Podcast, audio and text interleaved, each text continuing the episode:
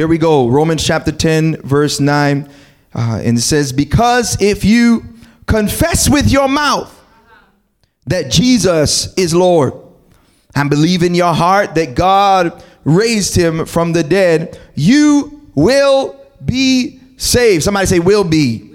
You will be saved. It's a sure thing. Number 10 says, For with the heart one believes and is justified, and with the uh, mouth one confesses and is saved. For the scripture says, Everyone who believes in him will not, hey, be put to shame. I get excited about this stuff. For there is no distinction between the Jew or the Greek.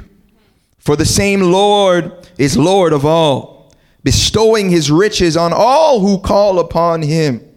For everyone, everybody shout, everyone, everyone, who calls on the name of the Lord will be saved. There's that reiteration, that assurance that we have in calling on Jesus' name in the context of salvation. The Bible says, verse 14, How then will they call on him in whom they have not believed? And how are they to believe in him of whom they have not heard? And how are they to hear without someone preaching? Everybody say preaching. And how are they to preach unless they are sent? As it is written, how beautiful are the feet, the feet of those who preach the good news. But they have not all obeyed the gospel. For Isaiah says, Lord, who has believed what he has heard from us? So faith comes by hearing, and hearing through the word of Christ. Amen. Why don't you look at your neighbor on your way to your seat? Tell him, get out, get out, get out. Get out. No, just just stay, stay, stay. Not not not literally right now. Not right now. Uh, so listen, I want to start this series, and I just want to encourage you around this. You know, I, am I'm, I'm really excited. I actually started um, about a year ago. Just over a year ago now, I started a uh, Bajan comedy page by the name of Gabbery Comedy, right? And um, I don't know how many of you have seen it. Uh, shameless plug at Gabbery Comedy on Instagram. But basically, it's with the whole goal of memorializing the things that my grandmother taught me, uh, who's no longer with me. But not only that, the things that my mom, the culture, Bajan culture, stuff that I value, which is actually uh, Caribbean culture in general. So many people identify with it. And I'm excited, man, because this past week, the man that made it over 10,000 followers, fam, on Instagram. It's at 10.2 now, actually. And I'm grateful. You don't even understand, fam. Like I just told my wife like a while back, I was like, babe, I wonder if people would think I'm crazy if I just like do a video or two. And this was a year ago, and I had no clue what was getting ready to happen. I even went and did some stand-up not not too long ago. They brought me out to New York. And it's just the beginning, fam. Like and I'm excited about this journey because, you know, as an artist, as someone who um, creates and who tries to put stuff out there as a musician, I've always been desirous of you know, creating art. And I've always loved creating art, whatever form of expression this may be, right? Um, and as I'm thinking about as I'm thinking about this, you know, my wife, she is just I, she she is like the the definition of day one, fam. Like she's a day oneer to the max. Like I can see myself fighting battles with people who were trying to stop me and all sorts of stuff. And I, I have vivid um, pictures of her sitting behind me on the desk, just mad dogging those people. Like just like, I dare you, I dare you to touch him, you know? And it's just incredible because she's always been there and she's always believed in me, even when, uh, you know, I just had no clue what I was doing. And you know, a woman loves you if she's looking and she's like, mm hmm, that's not gonna work, but I'm still gonna come anyway. Mm hmm, yep, that's gonna fail, but here's the debit card, you know? and she's always just been extremely supportive. And so, you know, a while back, I, I, I wrote a book um, I wrote a book a while back and, and, and did a couple records, a couple gospel CDs. I wrote a book. I you know, did some CDs, all this sort of stuff. This is not any sort of a self promotion thing. I'm sharing it for a reason. The thing is that, you know, they were great, great experiences. And I had so much fun capturing this art and these, these things that were passions of mine, being able to, uh, you know, uh, uh, to bring in some of the greatest musicians of our time to be able to contribute to this record, spending all sorts of money on this stuff, you know. Um, she forgave me now, praise the Lord. So we're all good. But the thing is that I was so focused on getting to the place, watch this, where my art was captured and where I could talk about who played on the records, and I put no thought towards how I was gonna get this thing out. Ah, yeah, yeah, yeah. So, so, so, so there are a lot of, there may be about, I'd say, a hundred or less people that have a copy of the CDs that I cut and spent thousands and thousands of dollars on cutting, right? And they had the potential with all of the things that were on there and the hours and the sweat that was poured into it. Had the potential to be able to reach and galvanize people to, around the worship of Jesus and, and all of this, how incredible it would be. But I put all my money into creating and into the artistic expression, but I put nothing into distribution. And so I thought to myself, I'm like, man, this thing, I wish it would go further. And my wife was like, babe, I was trying to tell you. Your focus was all on capturing, it was not on getting it out.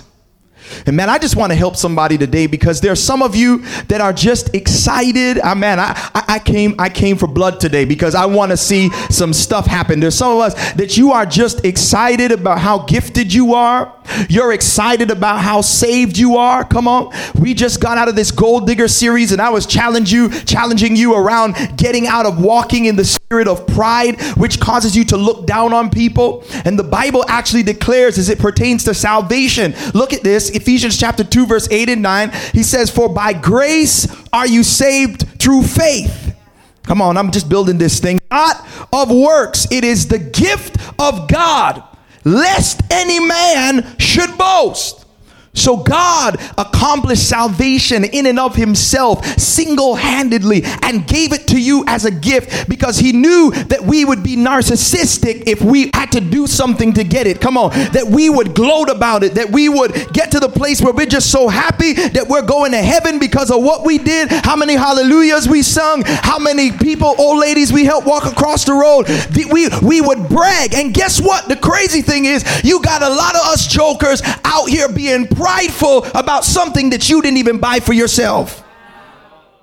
And we walk around sedity and we walk around so happy about this salvation. Oh, I'm going to heaven. I'm going some glad morning when the, and we're just in this place where we just have this escapist mentality and we're sitting on this salvation when and we have put no thought towards the fact that God hasn't just called you and saved you to be saved. Praise the Lord, you're going to heaven, but he saved you so that you can get out and go and impact somebody else. What's the point of having something, come on, that you love and that's so great if you don't tell anybody about it?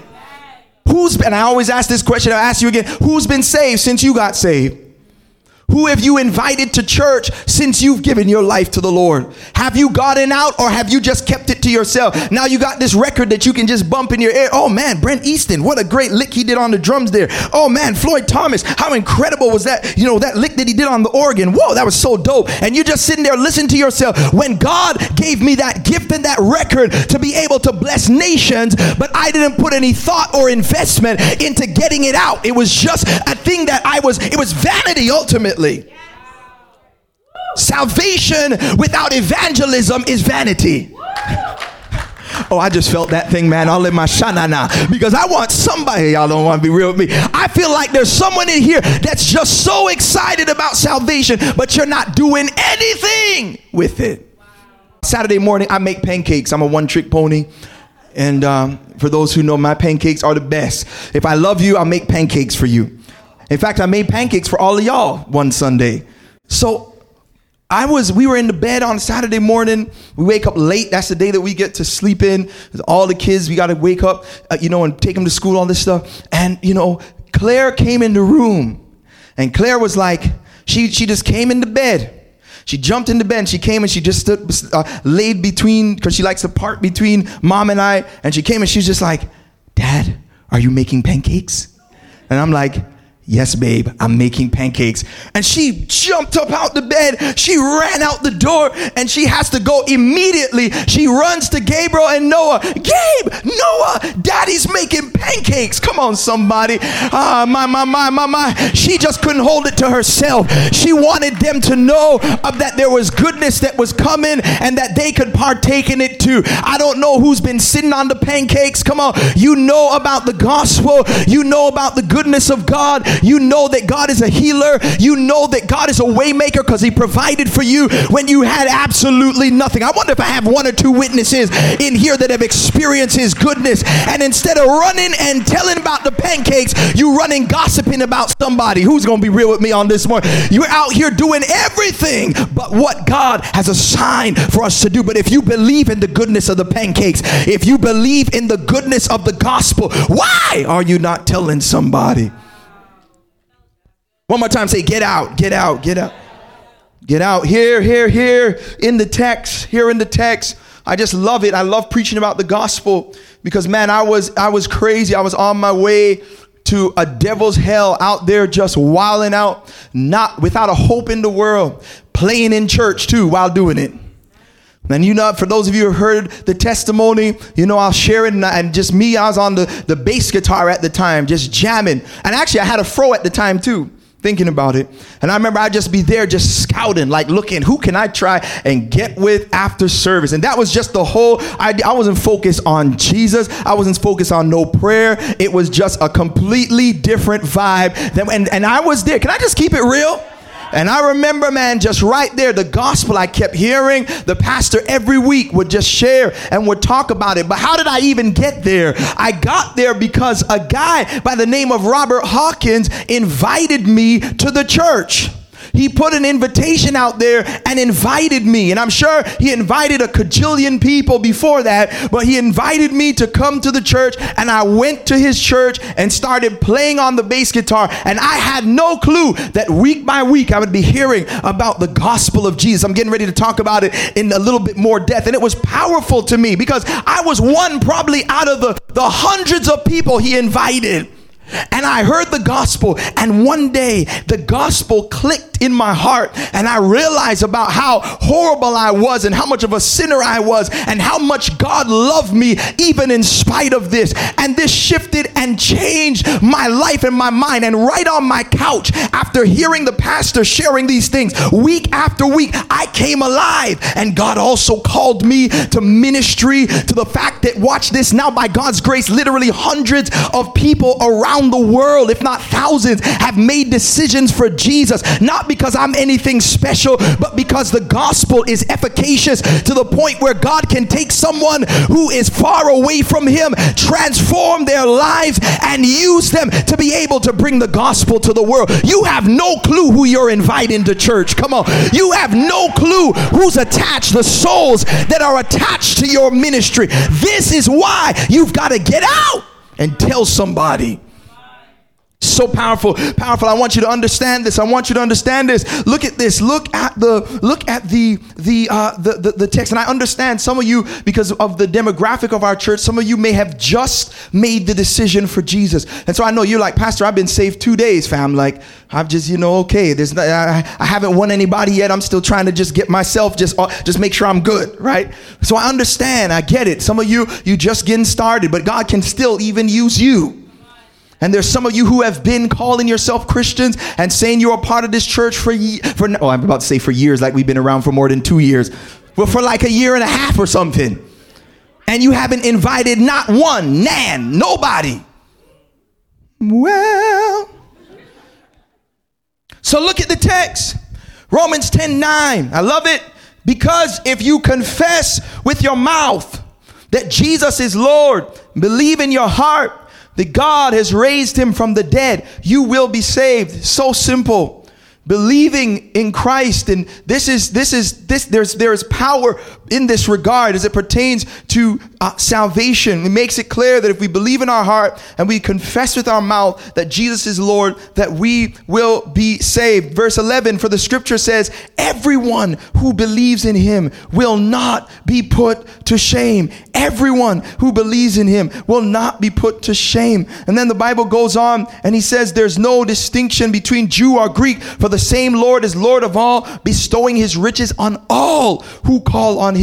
For everyone, one more time, say everyone who calls on the name of the Lord shall be saved. I want you to understand this. The first thing I'm going to share is that salvation is guaranteed to anyone who calls on the name of the Lord. Everybody say, anyone. How powerful is this? God so loved the world. See, some of us, you need a gospel refresh. He loved the world so much, the world so much, the world so much. Not just people that look like you, not just people who love like you, not just people who live on your block, not just people who are in your tax bracket. He loved the world so much that he gave his only son that whosoever believes in him would not perish but have everlasting life. I love this because we have to remember this as we're going out and as we're ministering, as we're ministering, praise the Lord. And so I want you to real quickly turn with me to the book of Joel. The book of Joel, it's in the first half of the Bible. Joel, and we're going to Joel, Joel chapter 2. This was something that was prophesied Joel chapter 2, verse 28, I love it, says, And it shall come to pass afterwards that I will pour out my spirit on how much flesh? All flesh and your sons and your daughters shall prophesy. I'm going to come back to that in a moment. Your old men shall dream dreams, and your young men shall see visions. Even on the male and female servants in those days, I will pour out my spirit, and I will show wonders uh, in the heavens and on the earth blood and fire and, and uh, columns of smoke and the sun shall be turned into darkness, the moon into blood, before the great and awesome day of the Lord comes. Speaking of the return of Christ. And it shall come to pass, here it is, that everyone, how many people? Everyone who calls on the name of the Lord shall be saved. Here it is that Paul in Romans chapter 10 is speaking in harmony. He's talking. This is one of the things I love about the Bible and why we can trust the Bible is because of things like the unity of Scripture. Everybody say the unity of Scripture that although the Bible was written over a 1600 year period of time by over 40 authors, many physically never meeting, but yet they wrote in harmony with one another. And so we find here that Paul in Romans chapter 10 verse 9, I'm going to bring your attention back to Joel in a, in a bit, but he says that that uh, Joel he's speaking in harmony as Joel prophesies that the Lord is going to pour his spirit out on all flesh and that everyone who calls on the name of the Lord will be saved. Are you with me? And not only this, going back, going back to this, uh, in Romans chapter 10, just setting this thing up, as he says, everyone who calls on the name of the Lord shall be saved. Now, what he's speaking about in regards to this in this passage, he is talking about the gospel. Everybody say the gospel. And as I'm sharing with you, many of you, when you hear the word gospel, you think of Kirk Franklin. Or you think about take those shackles off my feet so I can dance. We often think about music, some of us, when we think of gospel. But we don't think about what the actual gospel of Jesus Christ is. And it's through the gospel, it's through the gospel, through this incredible, this incredible thing called the gospel, which means good news. Everybody say good news. In fact, it is it, the word gospel comes from the Greek word euangelion. Everybody say euangelion. Euangelion, it's a, it's, it means good news or that there is a reward for sharing good news. And so, so the, the, this good news, it's as a result of sharing this. It's as a result of this news that people, that people come to a place where they are saved. It's a belief in the gospel. I love how Paul also renders, keep your finger in Romans chapter 10. I want to go to 1 Corinthians chapter 15. I love his rendering of the gospel because there's a there's a great outline of it post resurrection. So after Christ rose from the dead, there is this there is this definition by the apostle Paul. And I think this is important because when I when I say this, this is important because there are many people who attach other things unto the gospel and call it good news. And we're getting ready to get into another series. I'm telling you from the from September 22nd. You do not want to miss. I can't wait to share. But there are some people think that a day of worship is attached to the gospel. There's some people that think that certain dietary restrictions are attached to the gospel. And so it's you it's Jesus plus not eating certain foods that is a part of the gospel. It's Jesus plus a certain day of worship that is the gospel. It's Jesus plus living spotless and being in a place where you make no errors or mistakes in your life. That that is what equals the gospel. But how many of you know that the gospel is about Jesus plus nothing? Oh man, man, man. I wonder if there's anybody in here that knows that Jesus alone is sufficient. Come on. And what he did for you and I is more than enough to be able to conquer sin in the lives of those of us who are in the world today. And look at what Paul says. I love it because he renders it post resurrection, which can be a model for us as it pertains to how it is that the gospel is declared. So here it is, First Corinthians chapter 15. He says, Now I would remind you, brothers, of the gospel.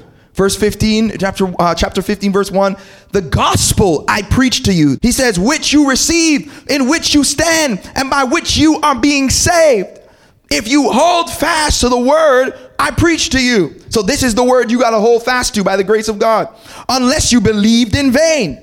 Because there are some people who are not holding fast to the gospel. You're holding fast to something that is a false gospel. And consequently, you don't have an assurance. Your belief is in vain. But if you believe in this gospel, everybody say this gospel Look at what he says, the gospel that he preached to them. And watch now how he how he outlines it. Verse 3, for I delivered to you as of first importance what I also received, that Christ died for our sins in accordance with the scriptures, that he was buried. Somebody ought to be excited about the gospel, that he was raised on the third day in accordance with the scriptures, and that he appeared to Cephas, then to the 12, then he appeared to more than 500 brothers at one time. Most of them are still alive, though some have fallen asleep. So when he declares this, he's saying this gospel, which he just talked about, which is the sinless life, the death, the burial, and the resurrection, the miraculous resurrection of Jesus Christ. That message is that which we are to be rooted in. That right there, it's that there and no more. He says that is what it's all about. And this is where he puts his confidence. How powerful is this? And so he also makes it clear that after he rose from the dead, it was not just the disciples that saw him, but he also appeared to over 500 people. And at the time that this scripture was written, though many of them were still alive at that time. That's some powerful stuff. So when this happened, Jesus wasn't just seen because some people are like, oh, he just showed up to his homeboys. Sure. He sure, he showed up. But no, he didn't just show up to 12 people. He showed up, and even some of them had issues and challenges trying to believe. But there were 500 others over that saw Jesus get up from the dead. So, this is the gospel. This is the good news that we are sinners that are headed for a devil's hell because of the mistakes of our first parents, Adam and Eve. But the evangelion, the good news is that we have a God that didn't leave us stranded. I'm so glad. Like some of us would leave people stranded when they make mistakes, but we have a God that walks in humility. That sounds like an oxymoron. God walking in humility, God coming down to earth, God putting on flesh. That's what's so good about it. Some people are like, man, you serve a God that has on flesh, put on flesh. I know, isn't that insane?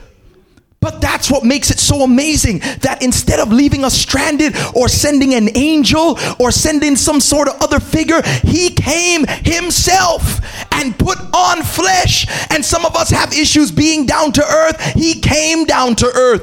God put on flesh, lived in our path perfectly, come on, and died for our sins and rose from the dead with all power in his hand. That is the best news that you could ever hear about. And it's that news that when we spread it and when we share it and when we lift it and live it, it's that that causes people to experience life change. Somebody give Jesus praise for the gospel. Some of us, we just want to be so deep and we want to know about all of the different translations and we want to understand it's great to go deep and be like a Berean in Acts, in Acts chapter 17 and study and go deep in the Word of God. But many of us, we're so heady and we have so much head knowledge, but what we know is not on the substratum of the gospel. If what you know is not founded on the gospel, I guarantee if you don't start with the gospel, you're going to end up someplace crazy. If you don't start, I don't care how many how many scriptures you know. I don't care how much theology you know. I don't care if you can go back and teach the apostle Paul about things that he it don't matter none of that if you do not know the gospel. The gospel is of first importance. Uh, didn't you see it in the text? He said, He said, I taught this to you. This thing is of first importance. It's important for us to know the gospel. And yes, we go deeper, but even as we're talking about it, we are we are encouraged. We have to understand that it is the that it is this, the evangelion, the gospel, the good news that, that we are putting out there that is that is getting people to the place they're responding to this. So as I move forward, how does this happen? So you're like, how does this happen then? You know, how do people respond to the gospel? Look at the text as we go back to the book of Romans. Back to Romans chapter 10. I love how the apostle Paul here, how he lies it out and he and he, and he puts it out here. He says in verse 14, he asks the question, How then will they call on him in whom they have not believed?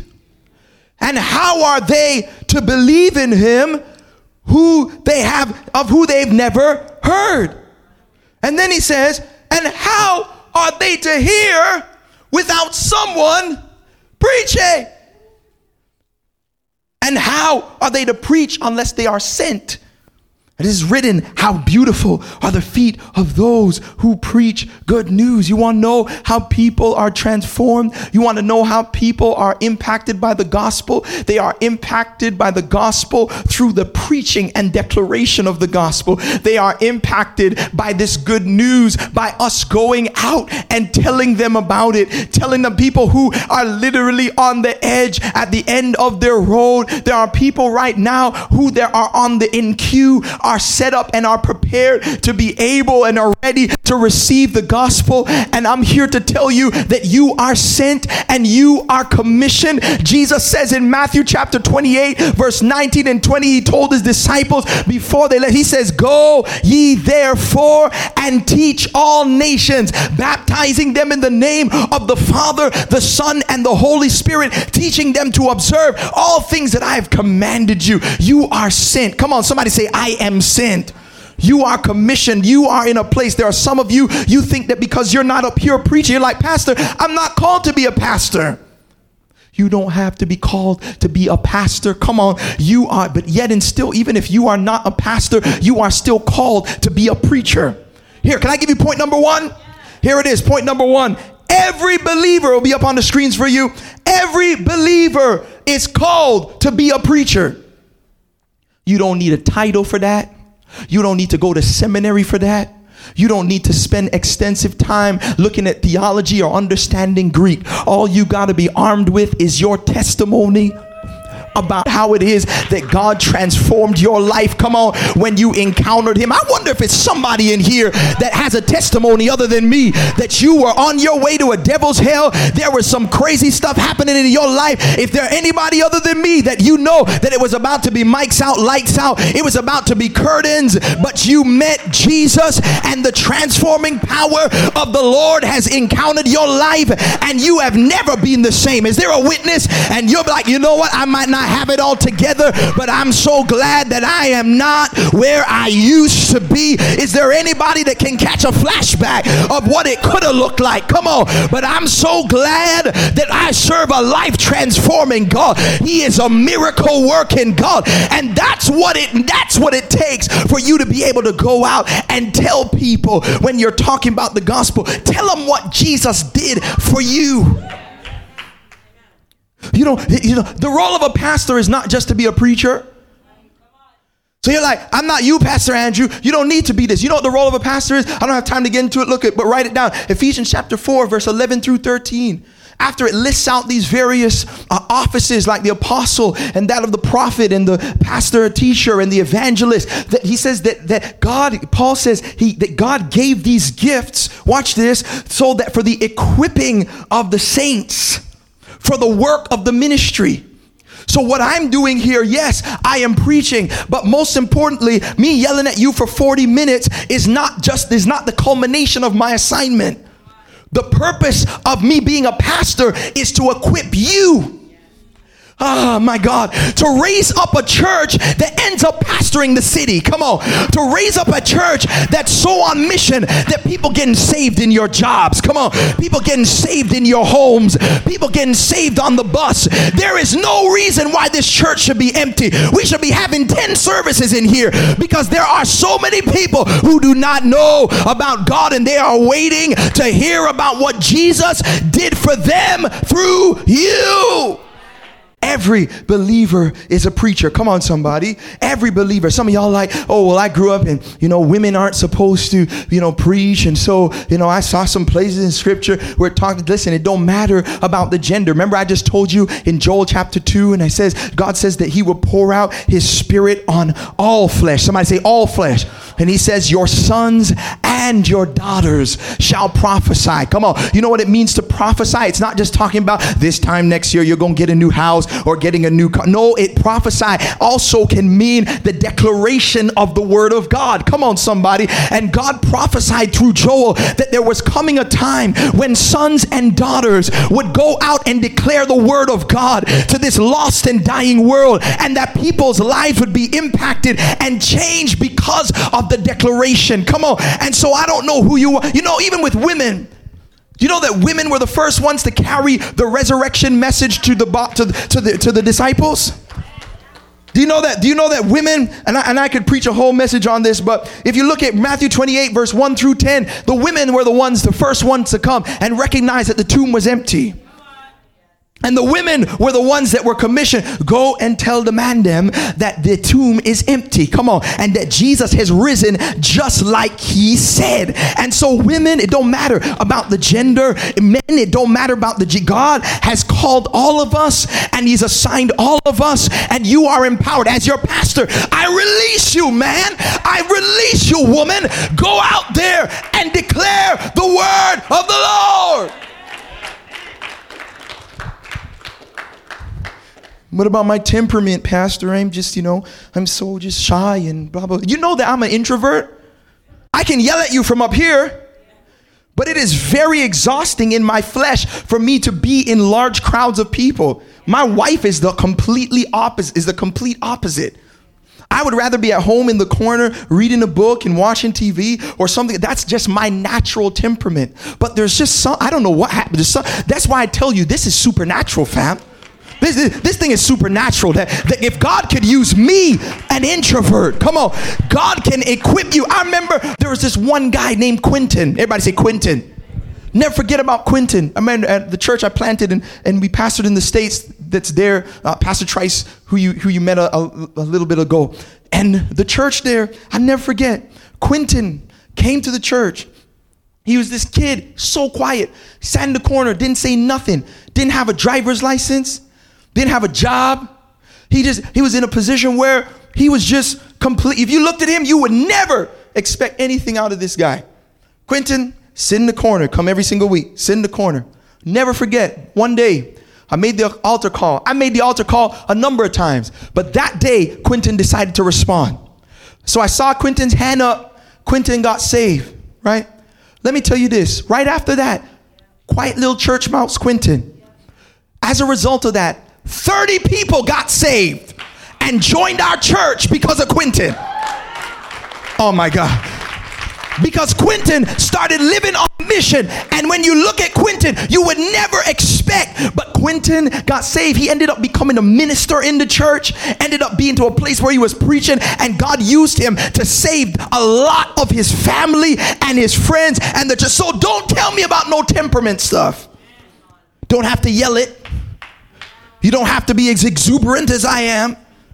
But you can, you can, God can use anyone and any temperament. I love it. It's kind of like a life hack when you just realize, like, you don't have to be like someone else or communicate it like someone else. God can use you, yes, you, right where you are, wherever you are in your context, to be able to get out and tell somebody.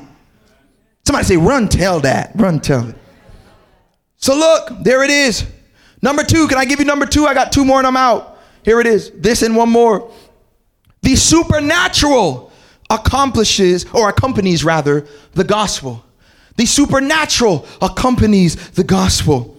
I want you to understand this. This is why Paul was so adamant about the gospel, about the death, the burial, the resurrection of Jesus, because God has literally attached the supernatural to that message in and of itself. You mean like, are you serious? Yes, I'm so serious. God has attached the supernatural to it. This is why Paul says, watch this, Romans chapter 1, verse 16, for I am not ashamed of the gospel, the evangelion, the gospel, the good news about Jesus, for it is the power of God unto salvation.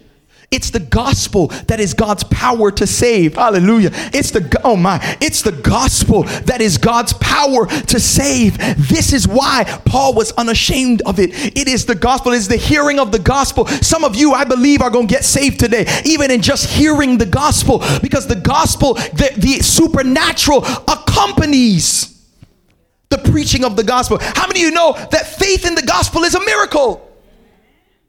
This is why not everybody believes. This is why some people look at you crazy because you're a Christian. They're like, You really believe that?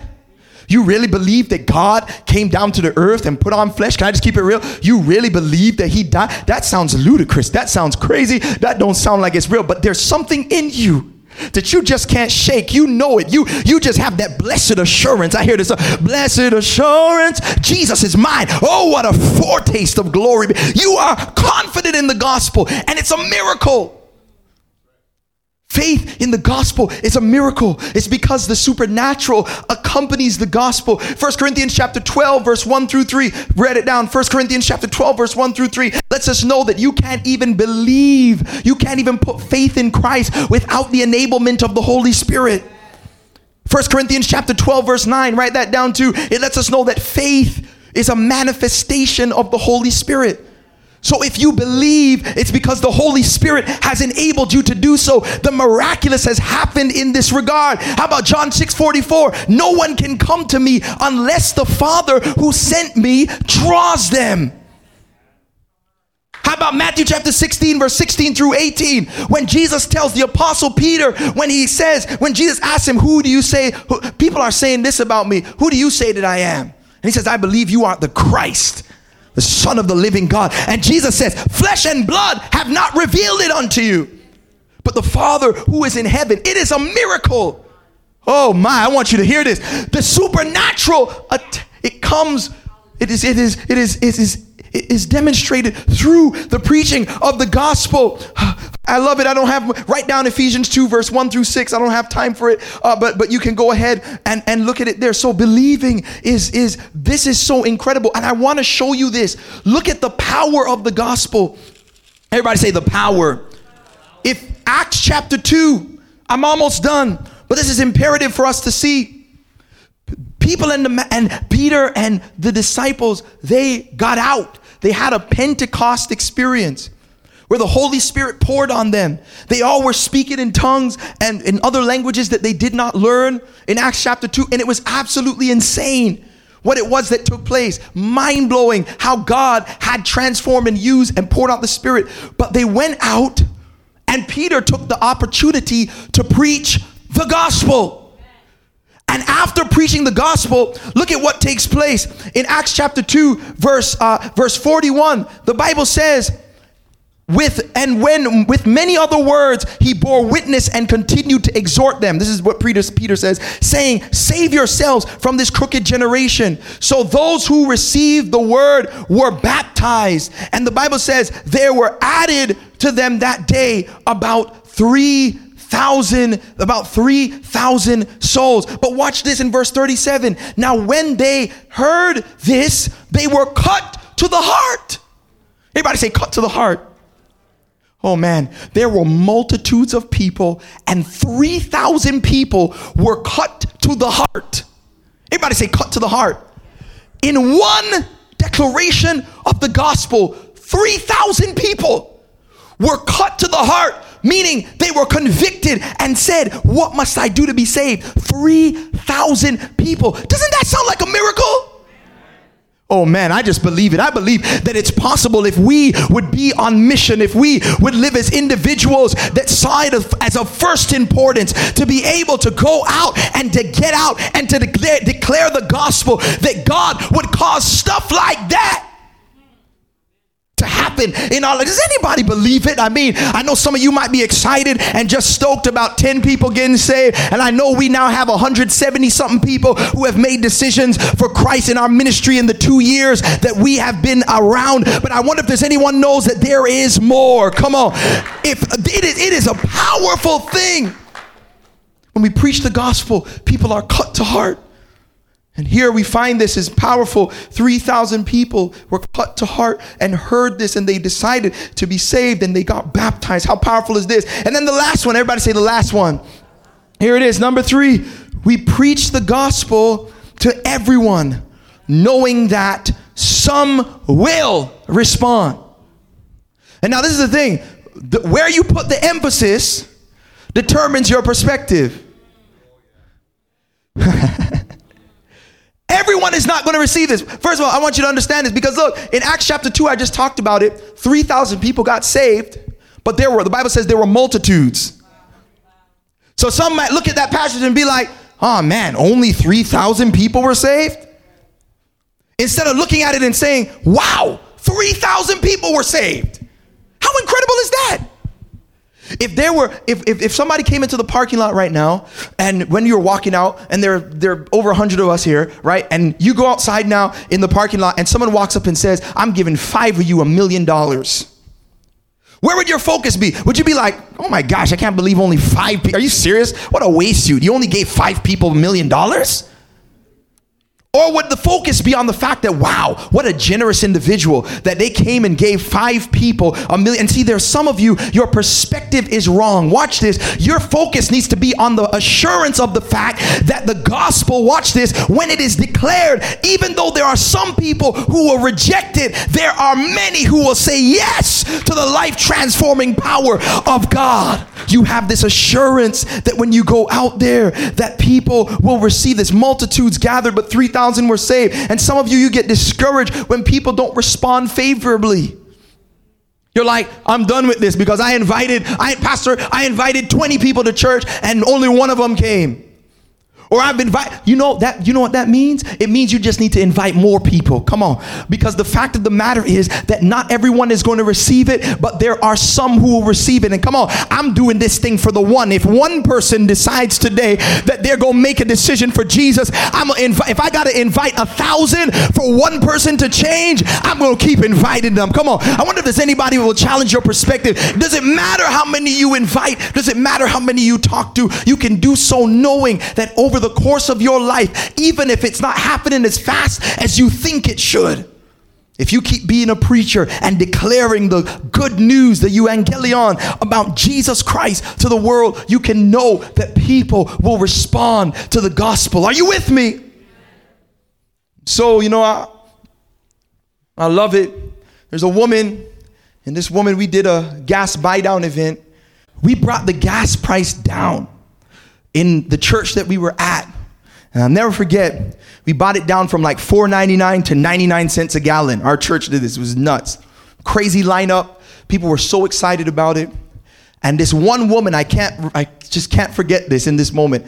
I remember I was pumping this person's gas, and the woman, first of all, she sat in the line, and she came and she got out the car and she's like, I don't want none of your nothing. You know, I don't want your gas. I don't want nothing. Give me the thing. I want to pump it myself. And she was just so rude, right? And you know, the, the, the Scarborough just started to rise up just a little bit, even though I was in, even though I was in Grand Rapids, in Michigan. The, Scarborough just I was like, yo, fam, like, hold on a second. You know, it was it was coming. It was coming. But but then, and in that moment, I got I got a little tempted, right, to respond in a different way. And it actually bugged me that she was so rude. And she didn't realize that even though she didn't want it, she was still getting the discount. She was still benefiting from what happened, even though she was being rude. But even though there was that one person, I, you know, like I talked about the fo- small foxes a long time ago, it's so easy to let that one person ruin the whole perspective. And some of you, you're like, man, I talked to some people and they made fun of me. I can't believe you're a Christian. Oh, you think you holier than that. Don't let people talk you down. I'm here to tell you if you keep running for Jesus, if you keep declaring the gospel, even though it may be some, the Bible lets us know that not everybody's going to receive it. Paul says in First, uh, 1 Corinthians 9:22 that he's all things to all people to save some.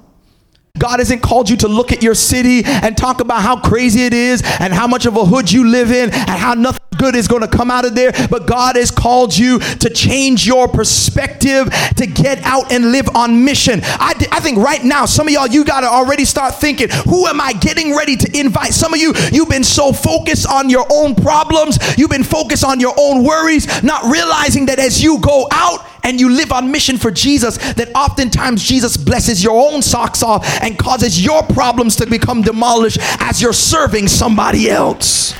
Go ahead if this message bless you and give the Lord praise on today.